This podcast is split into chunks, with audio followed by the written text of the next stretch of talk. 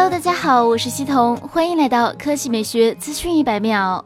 今天凌晨，高通在夏威夷举办骁龙技术峰会。在峰会上，高通高级副总裁兼移动业务总经理宣布推出骁龙八五五移动平台。高通骁龙八五五移动平台搭载第四代多核 AI 引擎 AI Engine，能够提供高度直观的终端侧 AI 体验。和上一代骁龙八四五相比，骁龙八五五 AI 性能提高三倍。不仅如此，它还集成了全球首款计算机视觉 ISP，支持尖端的计算摄影和和视频拍摄功能，而且还将为顶级移动终端带来全新水平的游戏体验。此外，高通还宣布了全球首个支持屏下超声波指纹的商用解决方案——高通三 D 声波传感器。这是唯一一个能够穿透不同类型污渍、准确识别指纹的移动解决方案。这一方案。支持纤薄前卫的产品外观设计。和传统光学屏幕指纹相比，超声波屏幕指纹优势在于具备更高的安全性和准确性。